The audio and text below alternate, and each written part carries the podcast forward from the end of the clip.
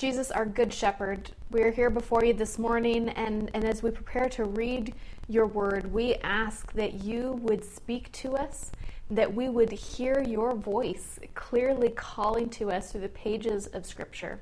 Lord, that in these words we would recognize you, our Good Shepherd, the one who loves and cares for us, and that, that as we hear your voice, that we would um, would come to you, that we would follow after you, and that we would see you guiding our feet in the paths of righteousness. I pray this in Jesus' mighty name.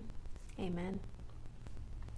Well, this morning we are going to be looking at um, John chapter 10. So if you've got a Bible handy or your phone, um, turn to John chapter 10. We'll be looking at verses 1 through 21 together.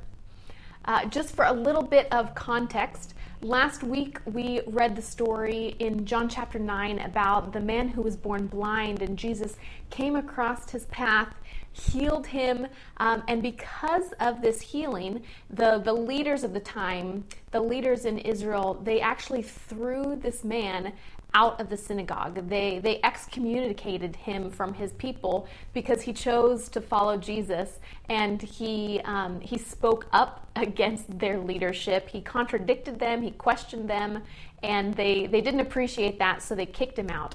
And so now, here in John chapter 10, the, the story continues, and it is uh, Jesus's indictment. Uh, Jesus is teaching his words against that kind of leadership that just kicked this man, the man who received his sight, kicked him out of the synagogue. And so Jesus describes himself as the, the true leader for his people, and he contrasts his leadership with the leadership that was on display of, at, the, at the time. And so we see Jesus using uh, three different metaphors to describe himself and to, to talk about um, his leadership and their leadership. And those three metaphors are a shepherd of the sheep, the door of the sheep, and the good shepherd the, this kind of shepherding language uh, would have been really familiar to the people of Israel. This was language that was um, that they were used to uh, for describing God and for describing leaders. That it was common to describe leaders as shepherds caring for their flock. You'll see this kind of language on this display when Scripture talks about King David, when Scripture talks about Moses, when Scripture talks about God caring for his people. In Ezekiel chapter 34, there is um, this whole chapter that, that describes the, the false shepherds of the time, leaders who had set themselves up over Israel, and they were profiting off of the, the weak and the poor and the helpless flock that they were supposed to be caring for. And instead of caring for the weak and protecting the, the weak and caring for the sick, they were they were profiting. They were were um, feasting off of the things that should have been feeding those in their care. And God comes and He judges those leaders harshly, and He also promises that He will establish a shepherd like David who would rule over his flock with justice, a shepherd who would care for the flock, would care for the weak, would heal the sick, and would lead his people into pastures that were green and lush. And so there's all of this this background language that the people would have been familiar with. And so jesus responds to the leaders of israel using the same type of language um, that would bring to mind not only god's judgment against false shepherds but his promise to rescue his people and give them a good shepherd to lead them. So let's begin in in john chapter 10 beginning in verse 1, where Jesus describes himself as a shepherd of the sheep. Truly, truly, I say to you, he who does not enter the sheepfold by the door, but climbs in by another way, that man is a thief and a robber. But he who enters by the door is the shepherd of the sheep. To him the gatekeeper opens. The sheep hear his voice, and he calls his own sheep by name and leads them out. When he has brought out all his own, he goes before them, and the sheep follow him, for they know his voice. A stranger they will not follow, but they will flee from him, for they do not know the voice of the stranger. this figure of speech Jesus used with them, but they did not understand what he was saying to them. In a village at the time, a village that would have had sheep, there would have been a courtyard in the village where many different households would all shelter their sheep at night, and the households would pool their finances together and they would hire a, a gatekeeper, a watchman, to watch over the sheep at night to protect them um, not only from predators but protect them really from from thieves and robbers who would come to steal their flock. And then in the morning when light has come the the shepherds of each individual household a lot of times a child maybe the son of the household would come out and would call their flock by name would call them out from amongst all the rest of the sheep and their sheep would recognize the voice of their true shepherd and only their sheep would follow them out so that they could go graze in the pasture so, as Jesus describes himself in, in this type of language, he describes himself as the shepherd of the sheep, and he talks about the, the voice of the shepherd. That his sheep would hear and recognize his voice over that of a stranger.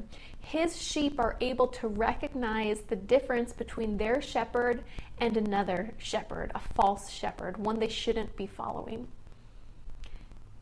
God promises that his sheep will recognize his voice, that we would experience Jesus calling to us, and in his voice, we would hear the voice of our God calling to us. And the call of this shepherd, the call of this shepherd is that he is going to call each sheep by name. He's going to call his sheep by name and they will recognize him. It's like at the end of the Gospel of John when Mary goes to the tomb of Jesus and the tomb is empty and she is distraught because she thinks that someone has stolen his body. And so she sees a man that she thinks is the gardener, but in reality is Jesus, and she asks him what's happened to Jesus' body. And it's not until this man speaks her name and says, Mary. He calls out her name, and then suddenly Mary recognizes that the one before her really is her teacher, really is Jesus. He spoke her name, and she suddenly recognizes Jesus. Jesus calls his flock by name just like the shepherds in ancient Israel. He doesn't just see a whole unit of sheep, he sees the individuals. He knows their name, their personality, their needs. Jesus sees us. The God of the universe knows your name, knows all about you, and He lovingly calls you, inviting you to know Him the same way He knows you and he calls his sheep by name and calls them out. He leads them out. This is the same kind of language that was used in the previous chapter to describe the way the, the false leaders of the time, the false shepherds, sent the blind man out from among them, that they sent him out of their flock and Jesus is redefining this moment in history and is saying that no, the, the false shepherds didn't really um, send this man out. I'm calling him out. I've called this man by name, this man who once was blind, and I am calling him to myself to join with me in this new flock that I'm surrounding myself with. This new community that Jesus is forming calling sheep out of their current pens in order to join in his flock. The shepherd calls each sheep by name, he calls them out, he goes before them, and the sheep follow him because they know his voice and they will not follow a stranger. This is a kind of knowing that they have, have seen and recognized. They know that this is the one who is their shepherd. It's not just one voice among many, it's the voice of their shepherd, the one that they know cares for them well. They trust him and they follow him, but they won't follow another. Like the man born blind who ignored the leadership of the day in order to follow after the voice of Jesus. But as Jesus used this, this imagery of the shepherd of the sheep uh, the people didn't quite understand him, or maybe they didn't want to understand um, him because he was indicting them and their leadership. And so Jesus expands. He expands on this, this metaphor, this teaching, by using some similar metaphors. And so next we'll see that Jesus describes himself as the door of the sheep, starting in verse 7. So Jesus again said to them, Truly, truly, I say to you, I am the door of the sheep. All who came before me are thieves and robbers, but the sheep did not listen to them. I am the door. If anyone enters by me, he will be saved, and I will go in and out and will find pasture. He will go in and out and find pasture. The thief comes only to steal and kill and destroy. I came that they may have life and have it abundantly. So we've moved from the village and now we're into the countryside, into the grazing land, where a shelter would have been set up in the fields, uh, walls with an, an open doorway to protect the sheep at night from predators. So as they're grazing out during the day, they would uh, they would come in and enter in through the door into this pen to find protection at night. And so Jesus again is contrasting leadership here.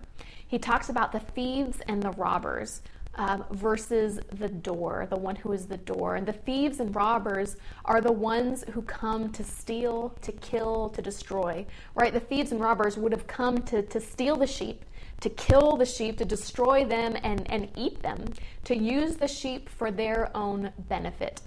And in contrast to that, Jesus describes himself as the door for the sheep, and that if the sheep would would come in through him, they would find rest and security within his walls. And as the sheep go out through him, they would find lush pastures and fresh water to drink.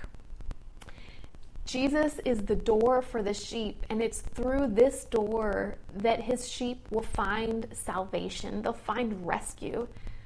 Jesus is the door for the sheep, and it's through this door that his sheep will will find, will be provided with protection, provision, and rest. They will go in and go out through him. This phrase that going in and out or coming and going is a term used throughout the Old Testament to describe the entirety of life. All of our day, every moment of our day is can be described in our comings and our goings. This is language that describes uh, living and abiding in Jesus, this type of language that's all throughout the book of John. And Jesus is saying, I'm the door. If you would come in and out through me, if you would live your life in me, you will find life. Shepherds of the day, in, in the morning at sunrise, they would take their sheep out through the door out through the gate of the sheep pen so that they could go out and find pasture to graze in. And then mid morning, the shepherd would guide them to some water so that they could drink. And then, as the sun gets high in the sky and, and there's heat throughout, then the shepherd would lead them to a place, um, hopefully, of, of shade so that they could rest during the heat of the, of the midday. And then again, as the sun starts lowering, he would take the sheep to, to find water again and more land to graze on. And then finally, when nightfall hits, they would go back in through the door, in through the door to their sheep pen to be protected at night while they sleep. The shepherd would lay across this doorway to protect the sheep from any wolves that might come to eat them, to protect them from any thieves or robbers who might come to steal them. It's through this doorway that Jesus' sheep will find life. It's through this doorway that they will find life. This door will provide them with abundant life. Abundant is a word that, that describes something that's beyond the regular number or the regular size. It's over the top, it's excessive, it's more than expected, it's unnecessary, not required, beyond the norm. It's, it's excessive amounts of life that Jesus is offering to his sheep. The thieves and the robbers, they come to steal, kill, and destroy, but Jesus offers life. The thieves and robbers come to take, Jesus comes to give. This is the kind of leadership that we find in Jesus a leadership that gives of his own life so that others might find abundant life. This is, is not the kind of leadership that, that people in Israel were, were experiencing at the time. They were experiencing a kind of leadership that looked out for themselves, that put themselves first, and didn't look to the needs of others. But Jesus is showing what true leadership looks like giving instead of taking. And this kind of leadership that Jesus gives is a leadership that offers abundance, a supersized amount of life. And Jesus will show that this, this way of life that's found in him is, is found through his death. And so Jesus switches metaphors here again, um, and he calls himself the Good Shepherd. Starting in verse 11 I am the Good Shepherd. The Good Shepherd lays down his life for the sheep. He who is a hired hand and not a shepherd, who does not own the sheep, sees the wolf coming and leaves the sheep and flees, and the wolf snatches them and scatters them. He flees because he is a hired hand and cares nothing for the sheep. I am the good shepherd. I know my own, and my own know me. Just as the Father knows me, and I know the Father, and I lay down my life for the sheep. And I have other sheep that are not of this fold. I must bring them also, and they will listen to my voice. So there will be one flock, one shepherd. For this reason, the Father loves me, because I lay down my life, that I may take it up again. No one takes it from me, but I lay it down of my own accord. I have authority to lay it down, and I have authority to take it up again. This charge I have received from my Father. The Good Shepherd knows his sheep. I know my sheep, and my own know me. This is a knowing, a, a deep personal knowing David Benner, in the book The Gift of Being Yourself, talks about this kind of knowing a transformational knowing, a knowing that goes beyond just head knowledge, a knowing uh, about something or someone and moves into uh, an experiential knowledge of someone. It would be like me reading uh, and studying about Jesus and learning that he loves me and, and believing it, and then actually moving to a place where I've experienced Jesus' love firsthand. And now I don't just have a head knowledge about Jesus' love, but I have personal experience of it. This is the kind of knowing that Jesus offers his sheep. He knows his sheep this way, and he invites us to know him this way a deep, personal, intimate kind of knowing. It's a knowing that's relational. It can't be studied from a distance and, and objectively, it has to be experienced personally and up close. And Jesus, as the Good Shepherd, not only knows his sheep, but he lays down his life for his sheep. And this is how we'll recognize the Good Shepherd. This is how he calls us out into his new flock by laying down his life. As Jesus laid down his life and was lifted up on the cross, he called us to himself. John chapter 12, verse 32, Jesus says that when I am lifted up from the earth, I will draw all people to myself. That as he lays down his life, we would see in that act the loving God on display, a God full of love and care and sacrifice for us. And this is when we would see and recognize Jesus as a good shepherd.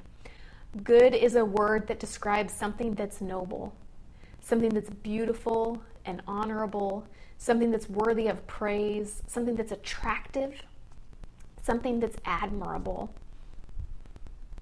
There is something noble and attractive about Jesus' death. There's something beautiful about the way he willingly sacrificed himself for those who had made themselves out to be his enemies. And as Jesus lays down his life, we see that he truly is the good shepherd, not just any shepherd, but one who is truly noble and beautiful. And this good shepherd makes one flock out of a, a diverse community. Jesus in, in his time on earth, mainly spent his time speaking to uh, Jewish people. But here he clearly states that there are others that he longs to, to call out, to call into his flock. And they're not here yet.